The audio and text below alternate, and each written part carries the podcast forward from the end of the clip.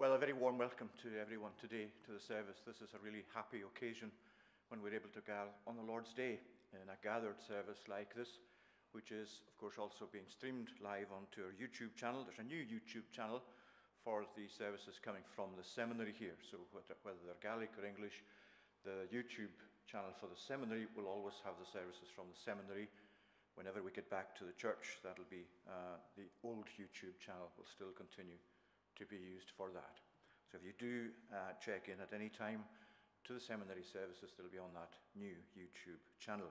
So welcome. I think I know who everybody is behind the masks, although sometimes it's difficult to make out. But it's absolutely wonderful to see you all uh, and to see you and be able to come together in this way. And welcome to those who are actually joining uh, virtually as well. We're glad to have your company uh, wherever you are in the world, and we're pleased that you're, we're pleased that you've joined us and are able to participate in the worship this way. A couple of intimations, first of all. Um, as already intimated on Wednesday, uh, those who use envelopes for the free will offering can take them now to the services in the church here on the Lord's Day, or uh, actually on Wednesday, um, the collection can be taken, uh, the envelopes can be taken for the free will offering connection, any of the services. And arrangements have been made for a, a collection day for any who can't get to the services yet. Uh, an arrangement's been made for Saturday, the 10th of April, in the MA Hall from 2 to 4 p.m. Treasurer has made that uh, arrangement, so um, anyone who has envelopes or has collected envelopes for some time and needs to hand them in, uh, the hall will be open 2 to 4 on Saturday, the 10th of April. And sadly, too, I have to announce uh, the death of Mr. George MacArthur. Uh, Geordie, as he was known, Geordie MacArthur, has passed away, and uh, we extend our sincere condolences to Annie and to the family. I have no details yet as to what arrangements may be made for the funeral, and I'm not sure about tomorrow's a public holiday, so there may be a slight delay before that can be announced. But anyway, we're sorry to hear of Geordie's passing, and we commend his family to the Lord. Well, we're going to begin now by reading, first of all, from God's Word, and that's in the book of Acts, and chapter 2, verses 22 to 36. Acts chapter 2 at verse 22. This is Peter preaching on the day of Pentecost, and we're beginning uh, uh, halfway through what he's saying, um, but it ties in with what we want to look at later on from the Gospel of Luke. Men of Israel, hear these words Jesus of Nazareth, a man attested to you by God with mighty works and wonders and signs that God did through him in your midst, as you yourselves know. This Jesus delivered up according to the definite plan and foreknowledge of God, you crucified and killed by the hands of lawless men. God raised him up, loosing the pangs of death because it was not possible for him to be held by it. For David says concerning him, I saw the Lord always before me, for he is at my right hand, that I may not be shaken. Therefore my heart is glad and my tongue rejoiced. My flesh also will dwell in hope, for you will not abandon my soul to Hades, or let your Holy One see corruption. You have made known to me the paths of life, and will make me full of gladness with your presence. Brothers, I may say to you with confidence about the patriarch David that he both died and was buried, and his tomb is with us to this day.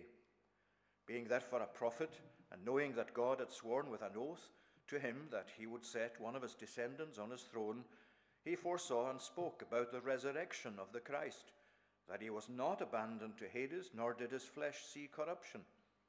This Jesus God raised up, and of all that we are all witnesses. Being therefore exalted at the right hand of God, and having received from the Father the promise of the Holy Spirit, he has poured out this that you yourselves are seeing and hearing. For God, uh, David did not ascend into the heavens, but he himself says, The Lord said to my Lord, Sit at my right hand, till I make your enemies your footstool. Let all the house of Israel therefore know for certain that God has made him both Lord and Christ this Jesus whom you crucified.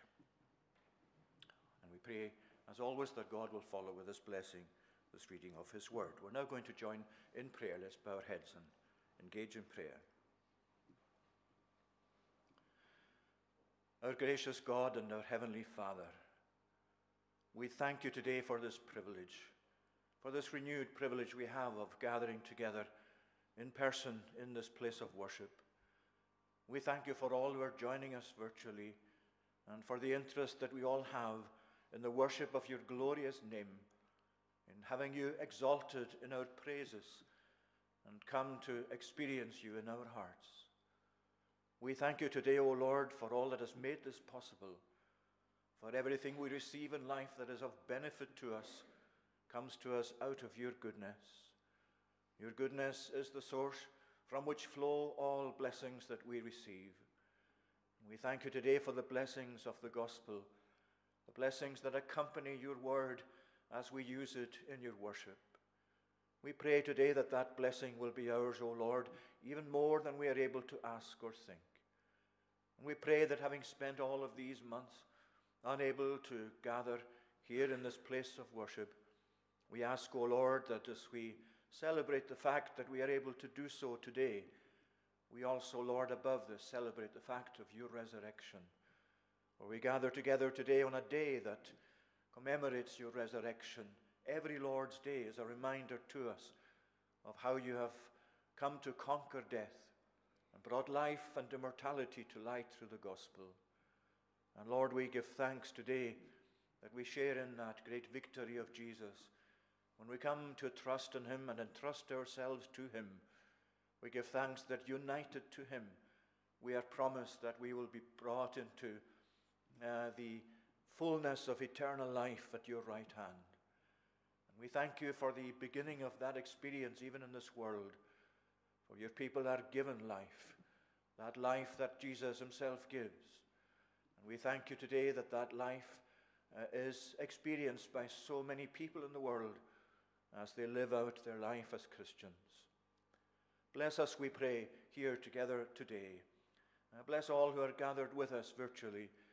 We thank you for the encouragement over these past months, O Lord, of many joining together with us, of us being joined together virtually, online, and in recorded services. We ask, O Lord, that these may continue to prove to be fruitful to us in our experience and that our own lives may be progressed further spiritually through your word being preached and read and uh, experienced by us. We pray today for your Holy Spirit to lead us and conduct us in our worship. We thank you, O Lord, today that this especially is what binds us together, more so than even physical matters, uh, physical presence, buildings, that it is through your Holy Spirit that your people are bonded together in fellowship with yourself and with one another. And we thank you today, O Lord, for that Holy Spirit that unites us, the Holy Spirit that teaches us, that leads us into your truth. And we pray today, Lord, that you would lead us into your truth by your Spirit and apply it to our hearts once again, O Lord. For we need the power of your word, the power of your truth working in our hearts. We need our lives day, day by day, O Lord, led by you and led into avenues of further sanctification and holiness of life and away from those things of sin and of the flesh that we know we are so prone to, O Lord. Forgive us today, we pray, all our trespasses, and grant that we may know the cleansing power of your Spirit, and that we may realize anew the, the wonder of your salvation that provides for us uh, such glorious redemption in which we find forgiveness of sin. Uh, for us, your word tells us Jesus himself is our peace. Our peace with God, our peace with one another. And we give thanks today that He, as our Redeemer, is the one who has purchased at the price of His own life, through His death and resurrection, this glorious peace, uh, this wonderful salvation. So bless us, we pray here. Grant your blessing to us as a congregation as we anticipate, by your grace and by your mercy, days ahead of. Uh, a greater liberty to be together and to do things in our communities that we were not able to do for some time. Lord, we ask that today you would prepare us for this and by your mercy give us as a people and as a nation to make progress in these matters. We thank you today for the means by which vaccination has been made possible. And we thank you especially for the rapid progress of vaccinations in our own island here. We give thanks for that. And, oh Lord, we, we pray that even in those things too, we remember that it is in your goodness, that in your providence you have provided this for us. And yet we pray that you would help us to depend upon yourself particularly. Uh, give us, we pray today, to know that it is in you that we live and move and have our being. Bless our children. Be with them at this time, we pray, and help them as they uh, find so many challenges in relation to their work in school, in Sunday school, and all the other ways in which their life is restricted at this time. Bless them. Bless them and their families. Uh, bless us in our homes, we pray. Grant your blessing today to those who mourn the passing of loved ones. We know that the devastation of death, O Lord, has been so evident over the past year through the virus itself. Yet we know that others die even though they have not contracted the virus at all. We pray today that you bless Annie MacArthur and her family as they miss Geordie now from their midst. O oh Lord, we pray for them, asking that your counsel and your peace will be their portion And you will grant them, Lord, that comfort of your Holy Spirit. And now lead us, we pray, further into our time of worship.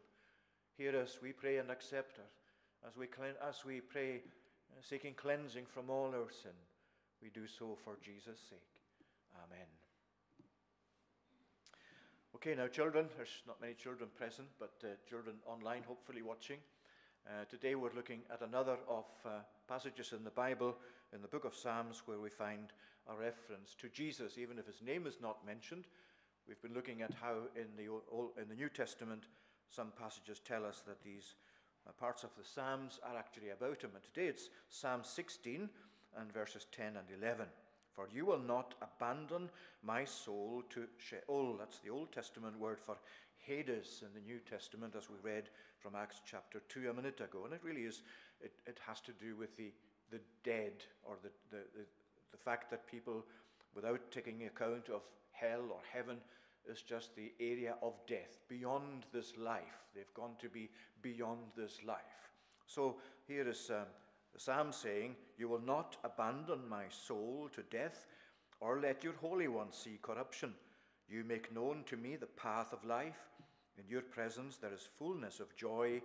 At your right hand are pleasures forevermore. And the passage we've just read in Acts chapter 2 uh, makes it very clear that these words in the psalm were about Jesus. They're a prophecy about Jesus, because Peter, there preaching in Acts chapter 2, uh, states that uh, this is what was meant in the psalm when David wrote, uh, You will not abandon my soul to Hades. Uh, he says that uh, David has died and was buried, his tomb is with us. Therefore, being a prophet, knowing that God had sworn with an oath that he would set one of his descendants on the throne, he foresaw and spoke about the resurrection of the Christ, that he was not abandoned to Hades, nor did his flesh see corruption. So it's about the resurrection of Jesus. And at Easter time, we especially focus on the resurrection of Jesus from the dead. It's important to realize that Jesus really died. He wasn't unconscious, it wasn't a swoon of something like that. It wasn't a faked death. It was a real death and a real burial of his body, just as you find described in the Bible. In fact, there were guards set on the tomb by the Jewish authorities. They set guards there so that nobody could come and open the tomb and take his body away and pretend that he had risen from the dead. That's how they saw it. But on the morning, third day after his death, third morning after his death, uh, they found the grave open. And when they looked into the grave, there was no body there. But the grave clothes were there that had been covering his body when it was laid in the tomb. And not only that, but John tells us that the grave clothes were exactly as they had been on his body. Nobody had disturbed them. It wasn't as if somebody had gone in, taken the grave clothes off, and then, or Jesus himself getting up and folding up his clothes neatly. The grave clothes were just as they had been on his body. The cloth that was round his head, which was the practice in those days, and the other clothes on the rest of his body. And he had risen out of these clothes and left them behind because they belonged to death.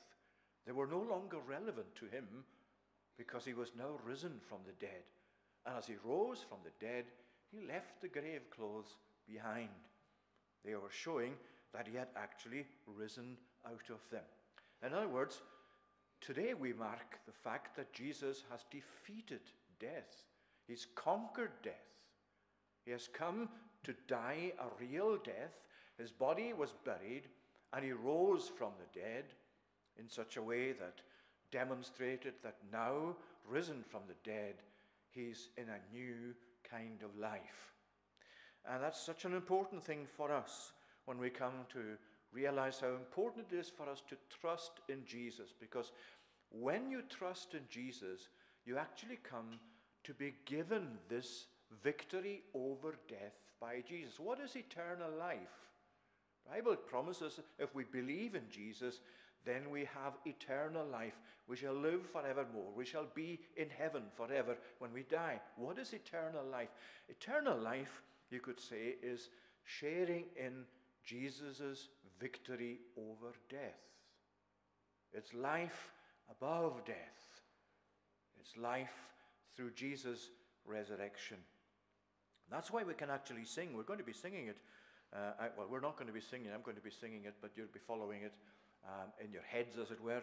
Psalm 16 uh, at the end of the service today, um, where we find these words actually about Jesus, as we've read in Acts chapter 2, and how important it is as we do that, that we realize they are about Jesus. So there is the death of Jesus, the resurrection of Jesus, the ongoing life of Jesus as he now lives in heaven, and not only lives in heaven, but through his Spirit, we enjoy his presence and his blessing.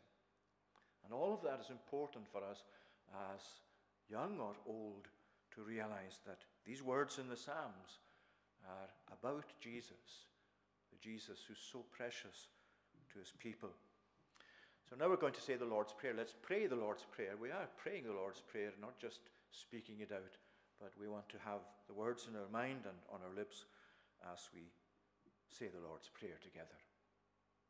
Our Father, which art in heaven, hallowed be thy name. Thy kingdom come, thy will be done in earth as it is in heaven. Give us this day our daily bread, and forgive us our debts, as we forgive our debtors. Lead us not into temptation, but deliver us from evil. For thine is the kingdom, the power, and the glory forever. Amen. Now we're going to read once again, this time it's in the book, uh, the Gospel of Luke. Gospel of Luke, chapter 7. And we're continuing with our studies of the miracles of Jesus. And we come to another miracle here in Luke, chapter 7. We'll begin reading at verse 11.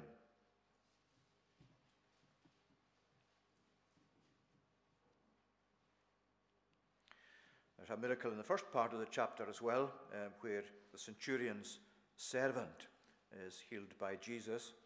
And in uh, verse 11 of chapter 7 of Luke, we read as follows Soon afterwards, Jesus went to a town called Nain, and his disciples and a great crowd went with him.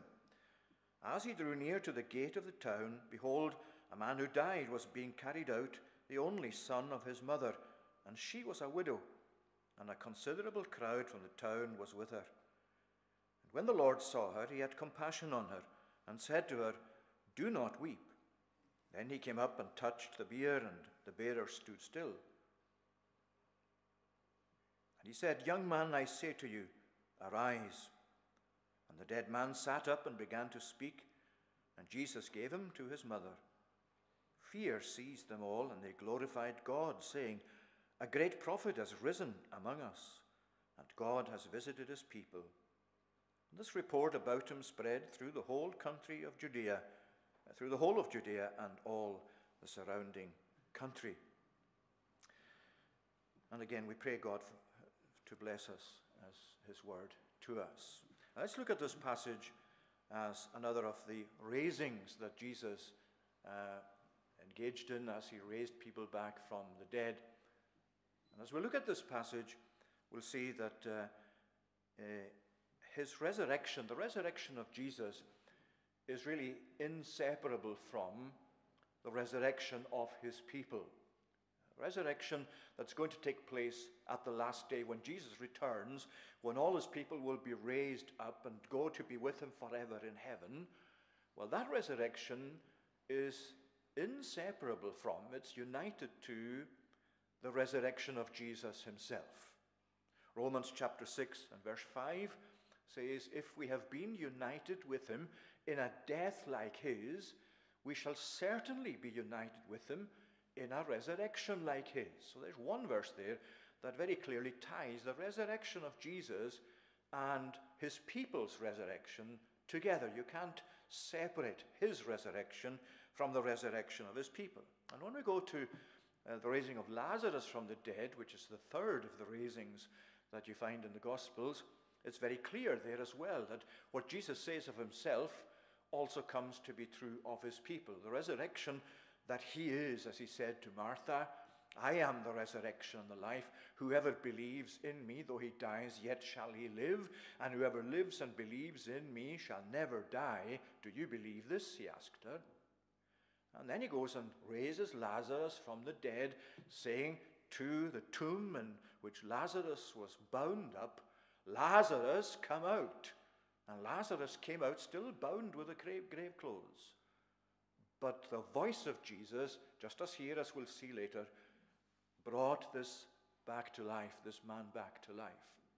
So the raising of uh, uh, these raisings that you find, like this miracle here, they're really, in a sense, a preview of Christ's resurrection, but of, of our own resurrection particularly. And that's why we're able to call our study today a preview of resurrection. Because as Jesus um, raised this young man back from the dead, he was on his way to being buried. So that's a preview for us of resurrection, of being, of, of sharing in the power of Jesus, the power by which Jesus brings life to the dead. We're all dead spiritually until he brings life to us. And that spiritual resurrection is followed by, on the last day, our actual physical resurrection as well, to be with Jesus forever. So, as we say, this is the second of the two raisings. We saw the previous one in our last study in Mark chapter 5, the raising of uh, the daughter of Jairus, and that was done privately within Jairus' home. Jesus had put everybody out except Peter and James and John and the parents of the girl. But this one is very public. There was a great crowd along with this mother uh, and uh, the, the, the, the, carriers of, of, of the bier, of the, the stretcher that was taking him to his burial. So this is a very public demonstration of something that previously was very private. And it really shows us again the power of Christ to raise the dead. So here's a preview of resurrection. Let's divide it into three different sections. The first section, let's look at the context for the miracle in verses 11 and 12. And then look at the compassion of the Lord in that context.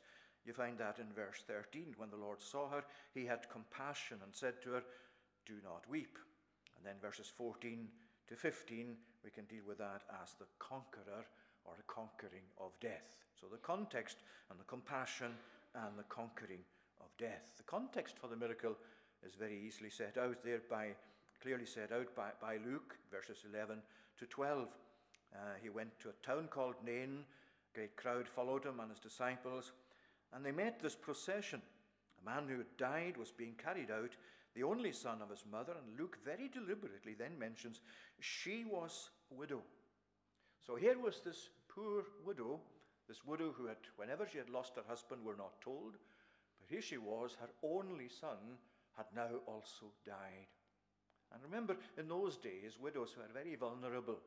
Sure that's the case to some extent too, but there was no, uh, there was no um, social services or anything to back up uh, the needs of people at that time. He, widows, especially, were pretty vulnerable. In fact, widows were seen as something of a burden. Now, she would have been at the head of this procession. That would have been the practice at the time. As, as she went along with those who were carrying the stretcher, she would have been at the head of the procession. And so she would have been the first person, really, that Jesus saw as the procession approached him as he drew near to this town of, of Nain, where the woman lived. And as they drew near, she, he saw her there. And this is a feature of Luke's gospel. I'm just saying this in passing, really, but it's important. A feature of Luke's gospel is how women are set out as dignified by Jesus and indeed by the gospel. You know, you find many people saying it's the Bible that's really at fault for having denigrated women or womanhood and devalued womanhood. It's the fault of the Bible because without that, if we just went by human perception and human ideologies and human philosophies, women would be far better treated and much higher off in society. That is not true. In fact, when you go to Luke's gospel, one of the features of Luke's gospel is how Jesus elevated womanhood above the practice of the time. Because the practice in his own time was that women were not actually seen as very important. Women were not given the rights that they ought to have been given. Women were treated in a very much secondary way. And Jesus, through his preaching and through uh, his teaching uh, and through his miracles too, was really setting out what womanhood was like as far as God's creation is concerned.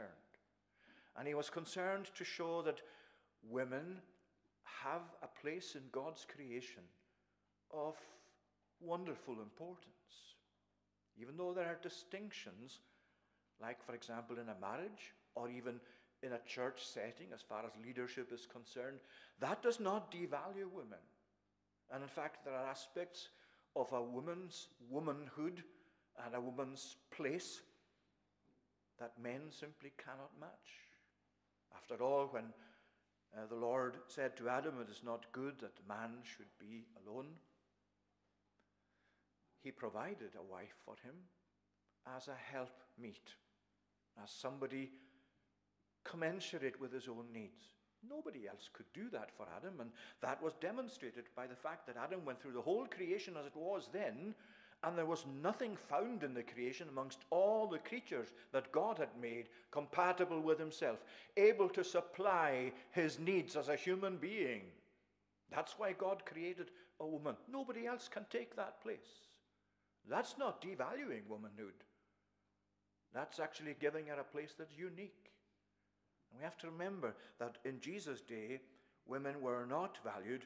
There was prejudice against them. And when they came to be widowed, they were often exploited and often very vulnerable. So here was a woman, her source of income was gone. Her husband had died, and now her only son had died. So she was in a very vulnerable situation. And Jesus is going to bring her son back to life. And he's going to do it out of his compassion, not just to show that he can do spectacular things. That's the context for this miracle. And it's something that we need to bear in mind in our own particular day as well. There's an urgent need today that we present to the world what the Bible really says about women and about womanhood and about marriage and about sex and about sexuality. Because that's where our source of information, our infallible source of information is, our authoritative source of information is. Not in the philosophies of human beings, not in a secularist agenda, but in the teaching of God's Word. And that's where you find your point of departure, your starting point and finishing point for womanhood and what that means.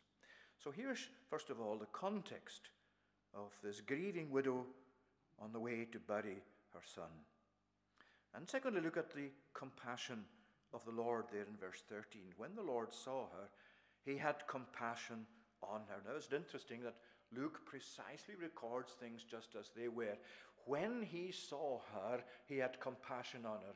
This is not a case like, like, like uh, in some other cases where people come to Jesus and immediately start pleading with him to have mercy on them, or previous context, uh, um, Jairus, uh, have mercy on my daughter. She's at the point of death. As we looked last time, there's an appeal made to Jesus in these contexts. Here, there is no appeal from this woman. She says nothing, she asks nothing. He just sees her coming at the head of this procession on the way to bury her son, and in his sight of her, there is compassion. When he saw her, he had compassion on her. These are wonderful words.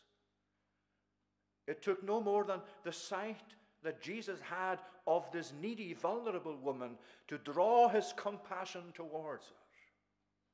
And so often, that's what you find in the Bible when it talks about God and God being compassionate and God being God in that compassionate way. Because again, that's what we have to rely on the teaching of the Bible, not what you find in some people's view or caricature of God because of the way that they despise the whole idea of God and God ruling lives and the, the Word of God, the gospel, being central to human life. You go to the Bible, you'll always find this consistently. Israel in Egypt, the people of Israel in Egypt, what does uh, Genesis, what does Exodus say about it? That God was drawn towards them in their plight as slaves. And he said to Moses, I have seen, I have seen their hurt, I've seen and I have come down, I've seen the, their uh, enslavement. And I have come down to deliver them. That's compassion speaking.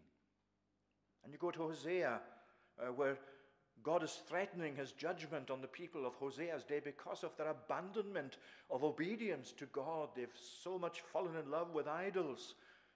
And God is saying about himself through Hosea, I will not exercise the fierceness of my wrath. He has a covenant love for these people.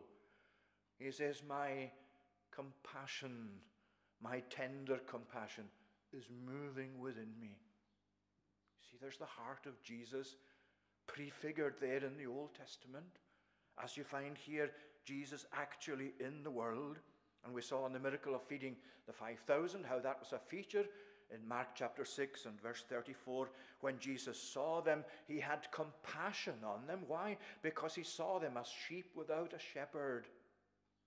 You see, the compassion of Jesus is so abundantly emphasized in Scripture that that's really what we go to as the source of our blessings.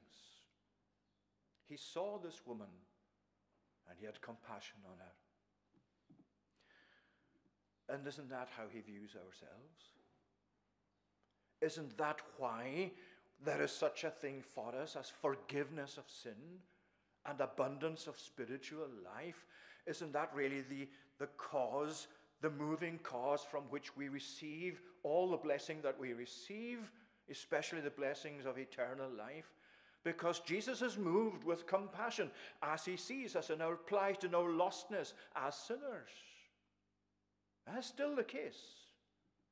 Just because Jesus is no longer physically on earth, that doesn't mean that he doesn't have a compassionate look anymore. It doesn't mean that his compassion has ceased to be active. It doesn't mean that he doesn't look compassionately upon you and upon I, upon me, upon all the people, that he has compassion when he sees us in our sins and in the death that our sin has brought upon ourselves. Today, friends, that's the compassion that comes from deep within the heart of Jesus. Because this word, we've seen it before, this word compassion, it's a word that shows how very deeply Jesus felt about this, how inwardly he was so moved about this woman's situation, this woman's plight. And you see that probably better than anywhere else in the Bible shown out in what happened with the raising of Lazarus. And you recall there in John chapter 11, you recall the various ways in which that inner emotional heart, if you like, of Jesus is spoken of in verse 33 there of uh, John 11. You find these words.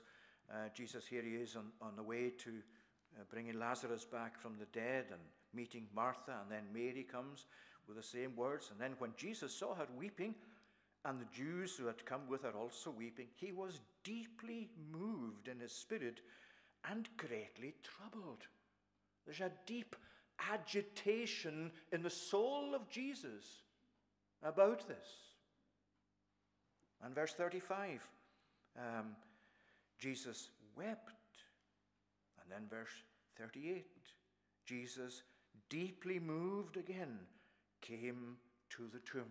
See, three references there in a very short passage to Jesus being deeply moved, disturbed, as it were, emotionally within himself, because that's what the words mean. What is this about? Why is he so deeply disturbed? Is it just because he has compassion in that sense of sharing in the loss of his friend Lazarus?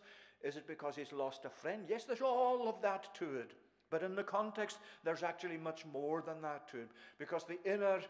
Uh, the, the inner movement of the, the heart of Jesus is actually over the fact of death.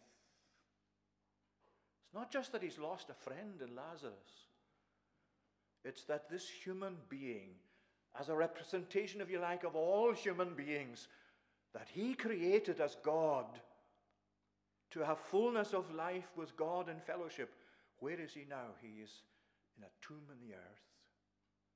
He's confined to a little plot of ground where his body is beginning to decay.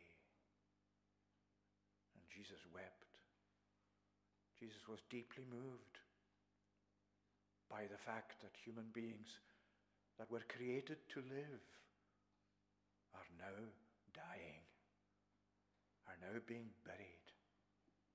That's why he was deeply moved, you see.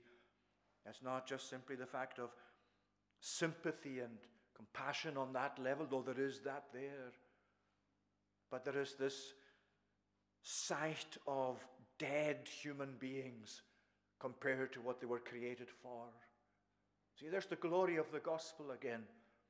The death that we had brought upon ourselves is something that Jesus looks at in Lazarus' case and in this young man's case as a deeply disturbing thing to him. That's not why they were created and the fellowship that they had with God and our creation that we had is gone. But it is restored. There is such a thing as being raised back to life spiritually as well as physically here. So there's the compassion of the Lord. And thirdly, the conqueror of death. Because from that compassion, Jesus now moves to bringing this young man back to life. Of course, the, the root of grief here for this woman and those who are grieving with us is the death of this young man.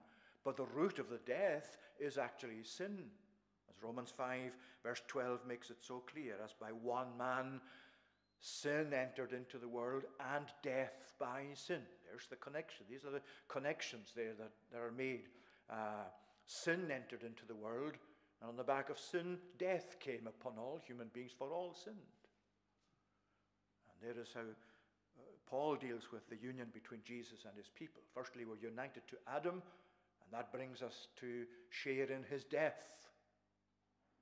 And then, by God's grace, we're united to Jesus. And therefore, we come to share in his victory over death, in his resurrection. What a wonderful God he is. What a wonderful gospel this is. What a wonderful message this is. You don't find anything like it anywhere else. This is the conqueror of death in the person of Jesus. Well, he says to the woman, Do not weep. Now, he's not saying that it was wrong for her to be weeping. The Bible nowhere denounces grief as something wrong in itself. Sometimes we can perhaps overdo it, or sometimes, indeed, as you see in our society, there's all too little grief sometimes over some of the things that are happening to people in our world. But there's nothing wrong with grief in itself at the death of someone who was loved. But he's saying, don't weep. Now, of course, that means in a context such as he's going to show of bringing his, her son back from the dead, context of resurrection, if you like, there's no space for weeping. Weeping does not belong to the world of the resurrection. Weeping does not belong to that life that has triumphed over death, which is why heaven in the words of Revelation is so clearly specified as that there is no more pain and no more death and no more weeping, for all these things have gone. They're away, they're behind us. And here is that really, in a, in a sense, it's something, as we said at the beginning, that's, uh, that's um, set out as a preview of resurrection and of the life of resurrection with Christ. When he came to um, Mary Magdalene, you remember in, in John's Gospel, it's in the context of raising Lazarus back again from the dead that he said, Woman, why, uh, uh, uh, why are you weeping? And in the context of his own resurrection, which had then taken place, he said to Mary Magdalene, Why are you weeping? You see, he's risen from the dead. It's a cause of celebration, not of weeping. And that's, of course, natural because Mary Magdalene didn't understand that at the time. And today, that's where we're at, with the risen Jesus. We're celebrating the fact that he's risen from the dead, that he's conquered death, that he is the conqueror of death. And that's why he's saying here, do not weep. And then he comes and touches the bier. And of course, normally that would have been regarded as contracting ceremonial uncleanness to himself, ceremonial, ceremonial defilement, because you weren't allowed, going by the laws of the Old Testament, the ceremonial laws, to touch the dead or anything to do with death. But when Jesus came to touch a leper, for example, to heal him, his touch reversed the disease. His touch led to his rehabilitation into society. Jesus did not contract defilement, even ceremonially, by touching this man's stretcher, the bier on which he was being carried. But the touch of Jesus led to a transformation, as it always does. And then he says, I say to you, young man, arise. Now, again, Luke is very precise in recording this incident, and it fits in again with so what you find so often in the Bible. It's through Christ's words, through God's words, that things happen creatively. The whole of the creation, the physical creation, came into being through God's speech. God said, Let there be light, and there was light. God said, Let the earth produce. God said, Let us make man in our image. God's creative voice, God's creative will spoken out, and things happen, and life is the result, or sometimes death too. But here is life spoken into being by Jesus. When he speaks, he speaks creatively, and you see the instant response. The dead man sat up and began to speak. Instantly, he sat up. Just imagine the crowd watching this. Here is this young man who is obviously dead, and he's being carried to his burial. And this Jesus comes along and says to his mother, Don't weep. And then he touches the bier and then he speaks to that dead corpse. He says, Young man, I say to you, arise. And he sits up. Instantly sits up. Just imagine the reaction. The faces of that crowd. The wonder on their faces. The amazement as it goes on to speak about the reaction of the crowd. The glorified God, saying, A great prophet has risen amongst us. But here is the proof of Christ's authority and Christ's power. It's not just his, his power that brings this man back to life, it's his authority over death. That's what's important for us to realize that when we think of the resurrection of Jesus and a preview of our own resurrection, it's Christ's authority over death that you are seeing. Because when Jesus speaks to death, death has to obey as he showed at Lazarus' tomb. Lazarus, come out. And the instant response was he came out. When Jesus speaks to death, death must also obey. And I think you can take that into the context of Jesus' own death on the cross. Because you recall that when he died, he said with a loud voice, it's in Luke chapter 23 here as well, chapter 23, verse 46 he said with a loud voice, Father, into your hands I commit my spirit.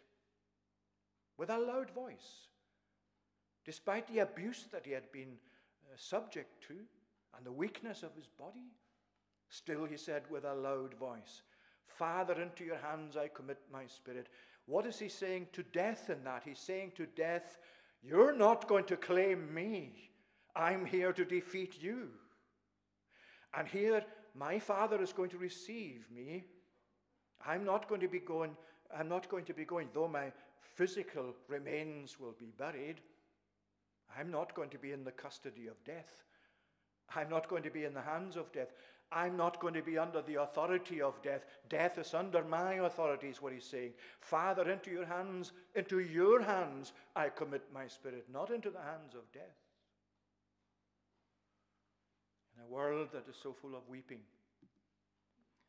a world that has known of so much death, even over the past year, a pandemic that has taken so, so many lives. Here's the message of the gospel Jesus has triumphed. Jesus is Lord and Master of death.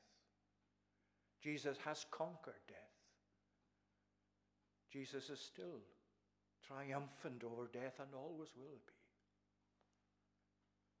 And that's really something that belongs to the purpose of his coming into the world. This preview of resurrection is essential to our salvation, this resurrection, this resurrection to life. It's essential to our redemption. This is why Jesus died. This is why Jesus rose out from the dead. But you notice the wonderful words. The dead man began to speak, and Jesus gave him to his mother. Gave him back to his mother. Just think of what that really means. Here's the context of this grieving widow wrestling with the fact that her son, her only son, has died. She's left alone in the world. Death has robbed this mother of her dear son. Death has come into her life and robbed her of her son. And what has Jesus done? He has gone into death and grabbed this dead son of hers and brought him back to life. And in doing so, he has shown that he's the master of death. And as he does so, he gives him back to his mother. It's almost as if he's saying, I think you could just envisage this as, as the meaning of these words. He gave him back to his mother. That he's more or less saying to his mother, Well, death took him from you. But I have gone and defeated death by my authority. I have spoken to death and death has obeyed me, and now I'm giving him back to you. And don't you see the compassion of Jesus even at that level? He doesn't want to make a show for himself. He doesn't want just people to say what a spectacular man this is. He's concerned, genuinely concerned for this woman, for her plight. So he gives her back her son. Of course, that's an exceptional situation. We have all lost loved ones. And we're not going to have them back in this world. And that ongoing sense of loss remains with us. But where do we go for consolation? When we can't bring our loved ones back, when we know they're not going to be restored like this young man was restored to us, where do we go for our consolation? Where is the root of our comfort? Where is the strength that we need going to come from? It's from the power of his resurrection, isn't it? The reality of his resurrection. The reality of Jesus conquering death. Something that's already happened. That's really where the source of our comfort is today as we face the reality of death. This is salvation. He has gone into the realms of death. He has died the death that we deserved, as he exclaimed on the cross to the Father, Why have you forsaken me? That forsakenness is the death of hell that we deserved, and he died in our place, the place of his people. Why did he do that? So as to give us back to God. That's why.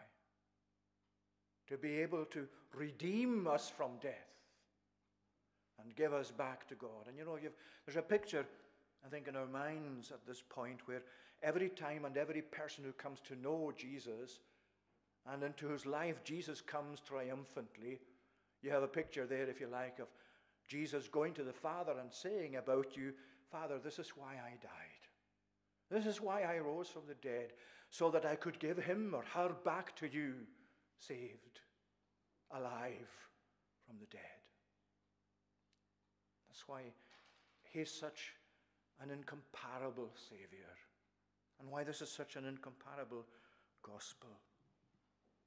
You know the song probably uh, called, usually called Because He Lives. Uh, it's verses that I chose when I was on Isles FM um, a few nights ago.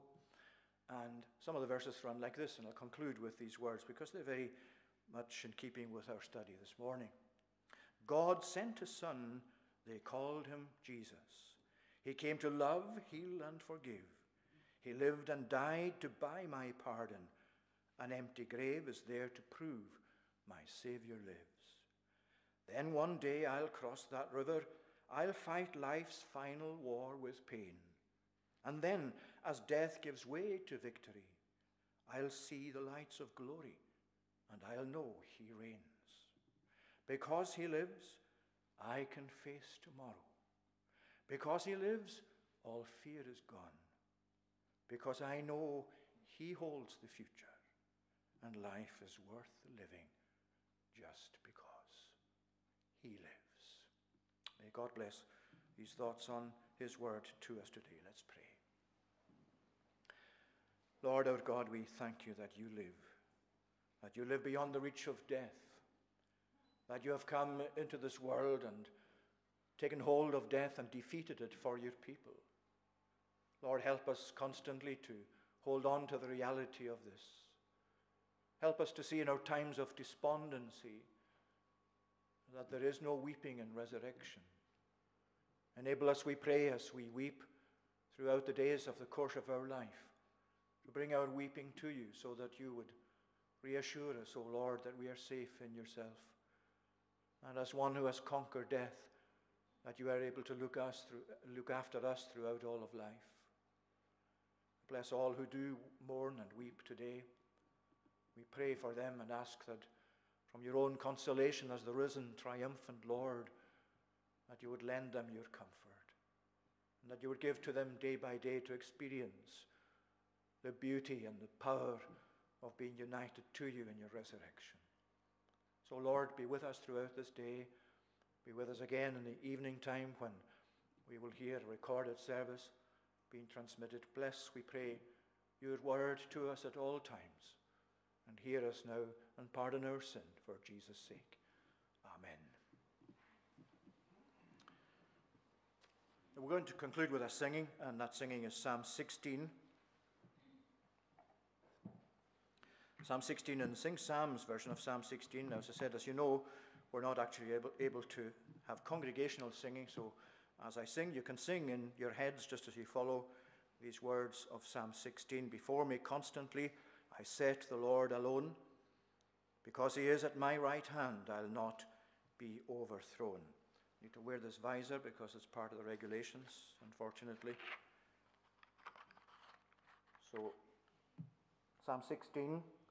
And from verse 8, before me constantly I set the Lord alone. We'll sing to the tune Golden Hill. Before me constantly I set the Lord alone, because he is at my right hand. I'll not be overthrown.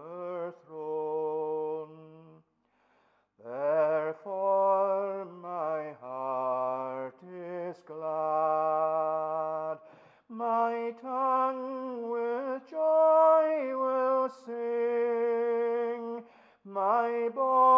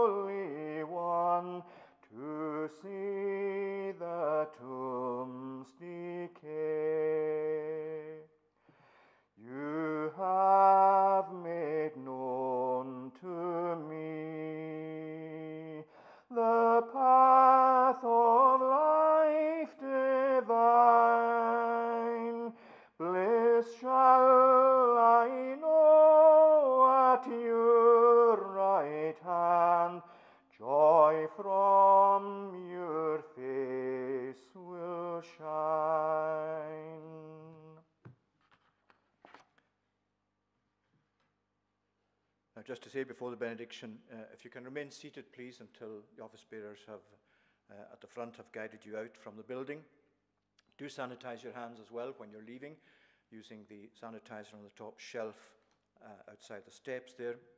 And uh, we're not also going to gather outside the building at all, so if you can make your way, please, to your cars or to the street immediately after the benediction. These are all the intimations. Let's stand for the benediction. Now may the grace of the Lord Jesus Christ, the love of God the Father, and the communion of the Holy Spirit be with you now and evermore.